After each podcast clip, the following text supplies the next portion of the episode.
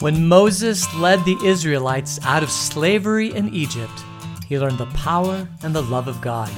Join me, Pastor Hook, as we learn lessons from the Exodus and God's great rescue. We are in episode 25 of our study, Exodus God's Great Rescue, where we're taking a look at the book of Exodus and this amazing, amazing event that God rescued the people of Israel out of slavery in Egypt. And um, we are now in chapter 13.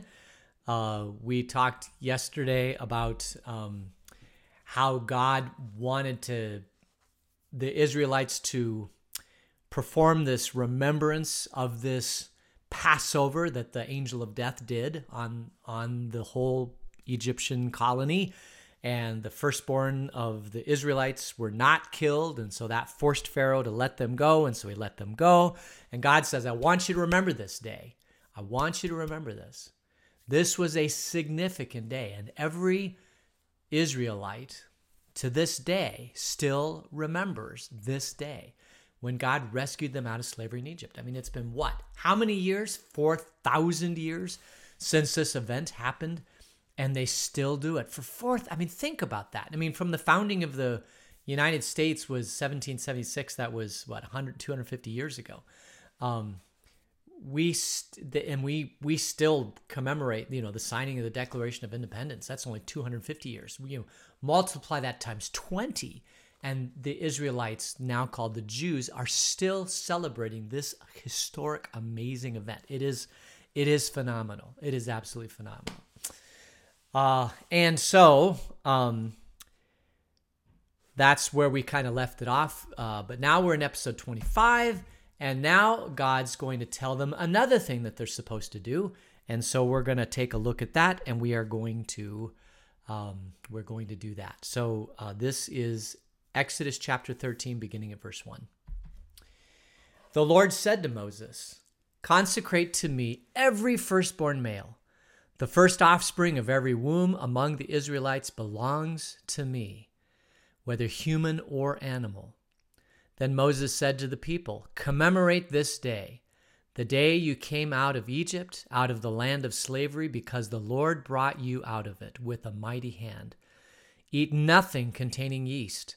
Today, in the month of Aviv, you are leaving. When the Lord brings you into the land of the Canaanites, the Hittites, the Amorites, the Hivites, the Jebusites, the land he swore to your ancestors to give you, a land flowing with milk and honey, you are to observe this ceremony in this month. For seven days, eat bread made without yeast, and on the seventh day, hold a festival to the Lord.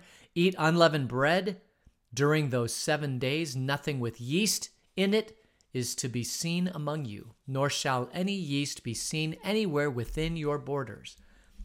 On that day, tell your son, I do this because of what the Lord did for me when I came out of Egypt. This observance will be for you like a sign on your hand and a reminder on your forehead that this law of the Lord is to be on your lips. For the Lord brought you out of Egypt with his mighty hand. I think I'll stop there. Um, so, a lot of stuff here. Uh, first of all, he says, uh, right there in verse 13, he says, I want you to consecrate for me every firstborn male. The first offspring of every womb among the Israelites belongs to me, whether human or animal. Consecrate this with me. The, the Hebrew word here is kadosh, which means holy, it means hallowed. Uh, you can imagine the angels sitting around God in Revelation saying, Holy, holy, holy is the Lord God Almighty. That's from this Hebrew word kadosh. Uh, kadosh, kadosh, kadosh um, is what they're sitting around and praising, praising God. The angels and the and the archangels and the seraphim and the the all the people, the angels, everybody is surrounding God uh, on the last day, saying, "Holy." And I imagine us being around that throne, praising God, saying, Holy, holy, holy. But God says to Moses, Say, Holy to me, every firstborn male, the firstborn offspring of every womb, and whether human or animal. And so this is a this is a thing that God wants the Israelites to do is to consecrate to them uh, the firstborn son uh, if you look it up uh, on the internet, it's actually they have a ceremony for it. It's called the Pidyon Haben. Pidyon Haben. Um, I'll, I'll read a little bit of this. The Pidyon Haben, up oh, here we go, or redemption of the firstborn male, is not by Caesarean, is a mitzvah in Judaism, whereby a Jewish firstborn son is redeemed by use of the silver coins. Um, interpretations differ in what the firstborn son is to be redeemed from, ranging from being redeemed from the firstborn status, which garnered negative connotation after the ten plagues, or their obligation to serve as priests. Um, so, uh, they do a ceremony for this um, to redeem, to consecrate or to redeem. Uh, here in Exodus 13, chapter 1, it says, uh, Exodus 13, verse 1, it says, verse 2, consecrate to me every firstborn male. We're going to get into that a little bit later. Um, but then God says, God says to Moses, commemorate this day, the day you came out of Egypt, out of the land of slavery, because the Lord brought you out of it. And so even to this day, they commemorate this time. They they celebrate with the Passover celebration. It's what Jesus did in the upper room. They had this Passover celebration uh, to commemorate or to honor or to thank God for bringing him out of slavery in Egypt, bring him into the promised land. Um, so uh, we we left at verse. Uh, I can't remember what we left at. Uh, yeah, we, I think we left at verse ten. Or, so let's let's just keep reading. Um, yeah, verse 9. This observance will be for you like a sign in your hand and a reminder on your forehead that this law of the Lord is to be on your lips. For the Lord brought you out of Egypt with his mighty hand. You must keep this ordinance at the appointed time year after year. After the Lord brings you into the land of the Canaanites and gives it to you as he promised an oath to you and your ancestors, you are to give over to the Lord the first offspring of every womb. All the firstborn males of your livestock belong to the Lord. Redeem with a lamb every firstborn donkey. But if you do not redeem it, break its neck. Redeem every firstborn among your sons. So, this is a pretty serious thing. I mean, think about it. If you're to give over to the Lord, if you're going to kadosh over to God, every firstborn, you're also supposed to, also supposed to do this with the firstborn offspring of every womb. All the firstborn males of your livestock belong to the Lord. These are the livestock. Redeem with a lamb every firstborn donkey. So if you get a donkey, if a firstborn donkey is born, male, you're supposed to redeem that with a lamb. If you don't, then you're supposed to break its neck. Now, it's not clear which neck. I'm pretty sure it's the donkey's neck here. So you're supposed to, if you have a donkey that's born, that's firstborn, you have to give that to the Lord with a lamb. And if you don't have a lamb to give to the Lord, it still doesn't mean that this donkey belongs to you. And so you have to break the donkey's neck and you're supposed to redeem every firstborn among your sons. So there's so much here. I mean, why would you do this? I mean, here you have a donkey that is born, it's male, and now because this male donkey is born, you have to go and get a lesser animal, which is a lamb, and you have to give that lamb to the God, maybe to God, sacrifice it or whatever to God. I mean, there's a price for this firstborn male donkey that's given. And if you don't have a lamb, if you're so poor that you don't have a lamb or there is no lamb available, the donkey still belongs to God and you have to break its neck and it has to die. Now, why would God do this? It doesn't make any sense whatsoever, does it? I mean, um, it just seems like a waste, doesn't it? But what God is trying to convince Israel and to try to show Israel is a very, very, very important biblical truth. And that is that donkey was never the Israelite person's to begin with. That donkey was a gift from God to that person to be used in for that person in the service of God. Remember the first command that God gave Abraham when he said, "Listen, I'm going to make you a great nation. I'm going to bless you. Why? So that you may bless others." In other words, this blessing from God the, everything that we have in life is a blessing from God, and we're supposed to use those blessings to serve the world around us. And that's all that this is. God says the firstborn donkey is yours, uh, but it, but in order for you to keep it, you have to sacrifice something else, which is this lamb. And because you have to give, you have to redeem this donkey to me. It is my donkey. I gave it to you. Now you can use it as a workhorse or whatever they use donkeys for, but but you are supposed to remember that this is a gift from God. And I think that is such a healthy, healthy, healthy thing for us to think about. That all the gifts that we have are gifts from God to us to be used in His service. Now, you would think there's a, a couple things on this. First of all, um, we live in a society, the United States, where the value of a person is given based upon how much money they have or the status of the job they have or the family that they grew up in or uh, you know the, the schools they went to. I mean all of this stuff that is superficial totally superficial.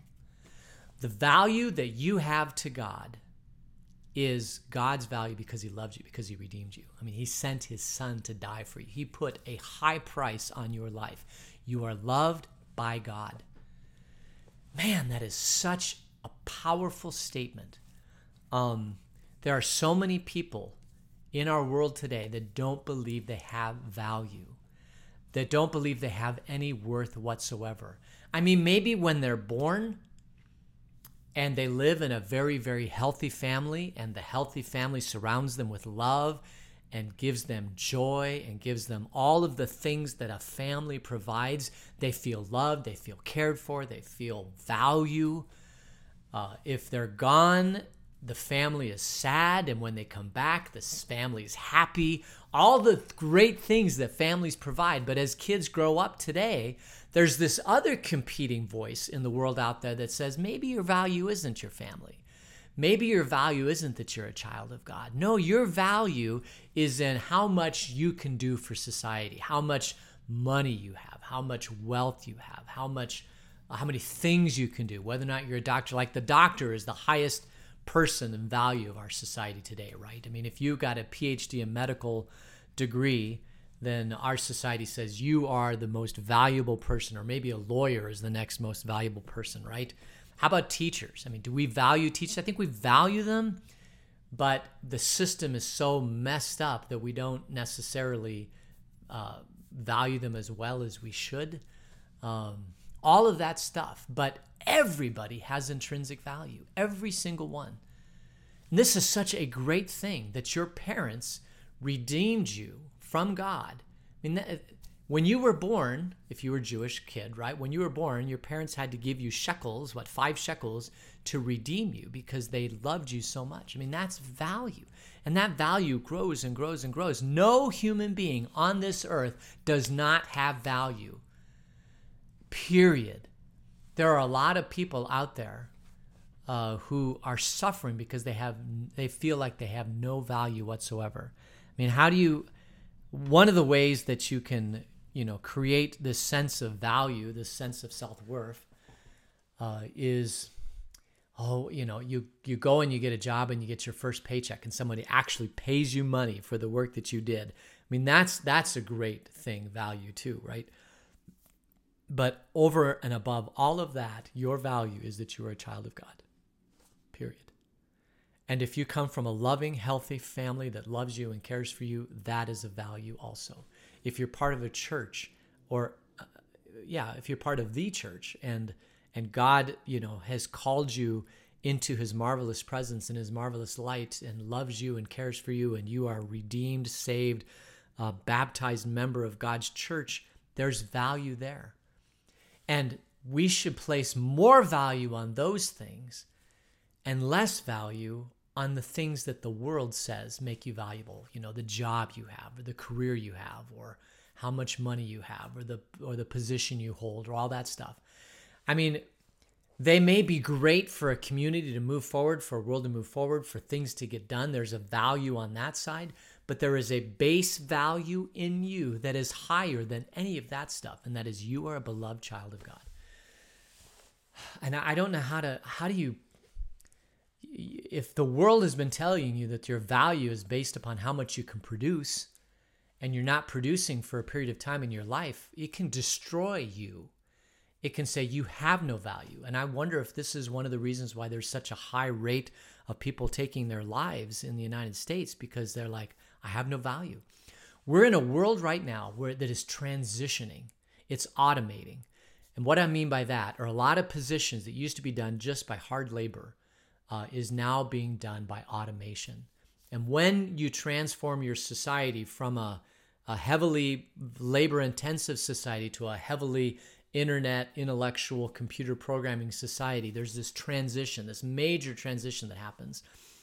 And in that transition, a lot of people will feel like we have no self worth, period, because we're not in the computer age. Like the only thing we can do is manual hard labor. And if I can't even do that, if I can't find a job in that, then where's my value? My friends, you are valued because you're a child of God. You are valued because you're a human being that God created in this world, and He loves you more than anything. And that is the intrinsic value that you have of all value. Um, and that is why God tells them to redeem with a lamb every firstborn donkey. It was not their donkey to begin with. Everything that we have in life, even our very life, is a gift from God. And uh, if you want to live a healthy, productive, wonderful life filled with joy and peace and knowing what your purpose is, know that God has given you everything that you have and that He's asked you to use that in service to Him. And if you can keep that first and foremost in your mind, you will live a life filled with joy and a sense of purpose and uh, and filled with love uh, uh and uh, and uh, and value and identity and I mean, all the stuff of the world that comes out you out at you that says you're worthless and you know you, you none of that matters because you're a child of God, and and that's what God's trying to teach the Israelites here by saying you've got to redeem the donkey with a lamb, and if you don't have a lamb, then you got to break the donkey's neck because it's not your donkey, it's my donkey.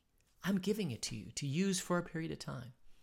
Man, I I wish there was stuff like that now that we that we could. Um, well, tithing, right, is is a is a, in a sense, it's. I don't think God needs the money. I don't think the church needs the money.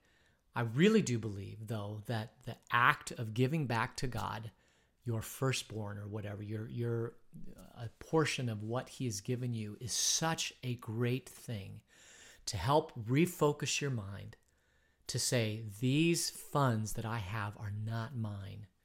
And when I die, they're not going with me. I mean, they're just they're just funds, right? And um, I'm called by God to use these to manage to steward this gift from Him to do the best I can for His service in His kingdom.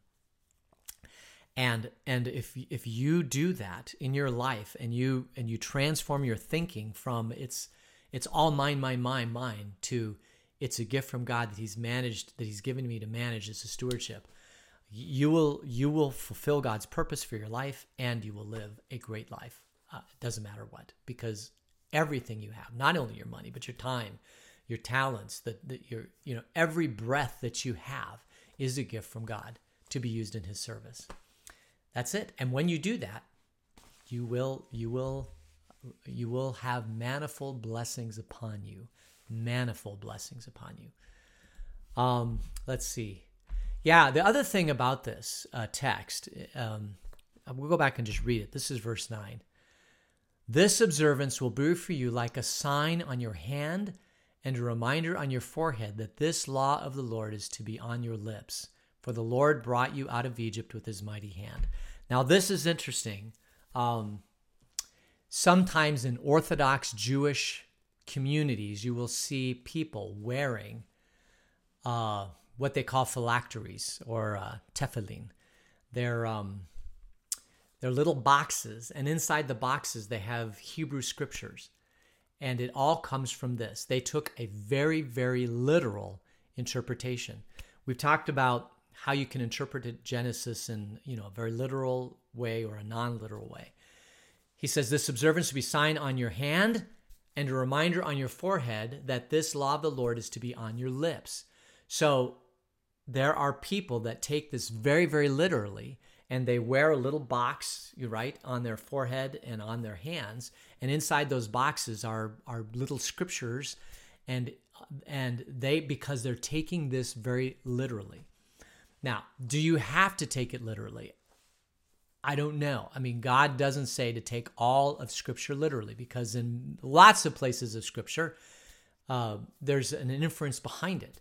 I mean, you could look at this and say, when God says to wear it on your hand and on your forehead, the law of the Lord, it could be that all he's saying is, listen, it's it's as if you're wearing it uh, on your forehead, as if you're wearing it on your hand. Put it first and foremost on your on your mind, uh, and keep it on your mind. But if you want to take it literally, there's nothing wrong with that too. You wear it on your forehead and you wear it on your hand, and many Orthodox Jewish people do, and it's it's a it's something that they do that reminds them daily of the great blessing of God that He redeemed them out of slavery in Egypt.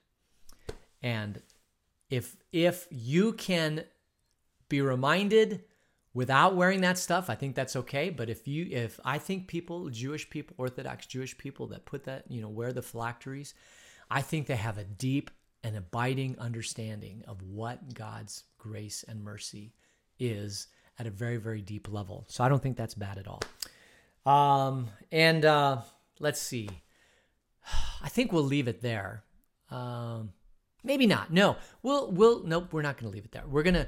I will tell you what the texts are uh, that's on the the Tefillin, um, because there's four of them, and they're actually from here. Uh, we haven't read them yet. Maybe I'll just tell them to you. It's Exodus 13, 1 through 10, which we just started reading. And then it's Exodus 13, 11 through 17, which is the following chapter. And then it's Deuteronomy 6, uh, the great Shema from Israel. Hear, O Israel, the Lord your God, the Lord is one, and you shall love the Lord your God with all your heart, soul, and mind. That is in the phylactery. And then Deuteronomy 11, which is a kind of a reflection also about, about how the word of God should penetrate your heart. So we haven't read those yet, so I'm not going to read them to you now. But those are the four uh, Tefillin texts that go in the little box that you put around your hand or your head or whatever that become part of your uh, following of this command, this literally following this command from God. Um, did I finish reading though? Uh, yeah, I did. So we redeem the firstborn lamb and then we wear this on our hands. Um, so when we pick up tomorrow, uh, we will pick up on Exodus 13, beginning at verse 14, when God still continues to talk to Moses about what they're supposed to do to remember to come out of this, out of this, because um, this is, as I've mentioned, this is the number one thing if you are a Jewish person, the number one act of the hand of God was to deliver you out of slavery in Egypt and to bring you into the promised land. That is it. And because of that, God puts a few things around it to help us remember God's great grace. Um, oh, and I should say that the redeeming of the firstborn son, we as Christians don't do this anymore. I think it would not be a bad to take and consecrate your firstborn son to say, God, this is yours. Uh, in my case, I'd like to give it back to God. I love my son, and uh, uh, I I have you know tried to raise him as well as I can, um, and I know that he is a child of God, that he's loved by God. Um, but because the firstborn sacrifice was done by God's Son, God actually came flesh, and the Son Jesus uh, was a ultimate sacrifice for all of these Old Testament things that need to be done to remind us and all that the you know all of the all of the rules that we'll see in Exodus all of that was fulfilled by Jesus. And so we don't have to do this anymore. But it's not a bad idea to do some of this stuff because it is in the Old Testament it pleases God. But if it overshadows the ultimate sacrifice of Jesus then it's not good. So um, I think we'll leave it there and uh, why don't we close in prayer? Gracious God, thank you for the blessings of this day, and uh, thank you for delivering the Israelites out of Egypt and giving them these commands so that we would never forget that every gift that we have in our life is a gift from you to be used in your service. And help us to do that. In Jesus' name, amen.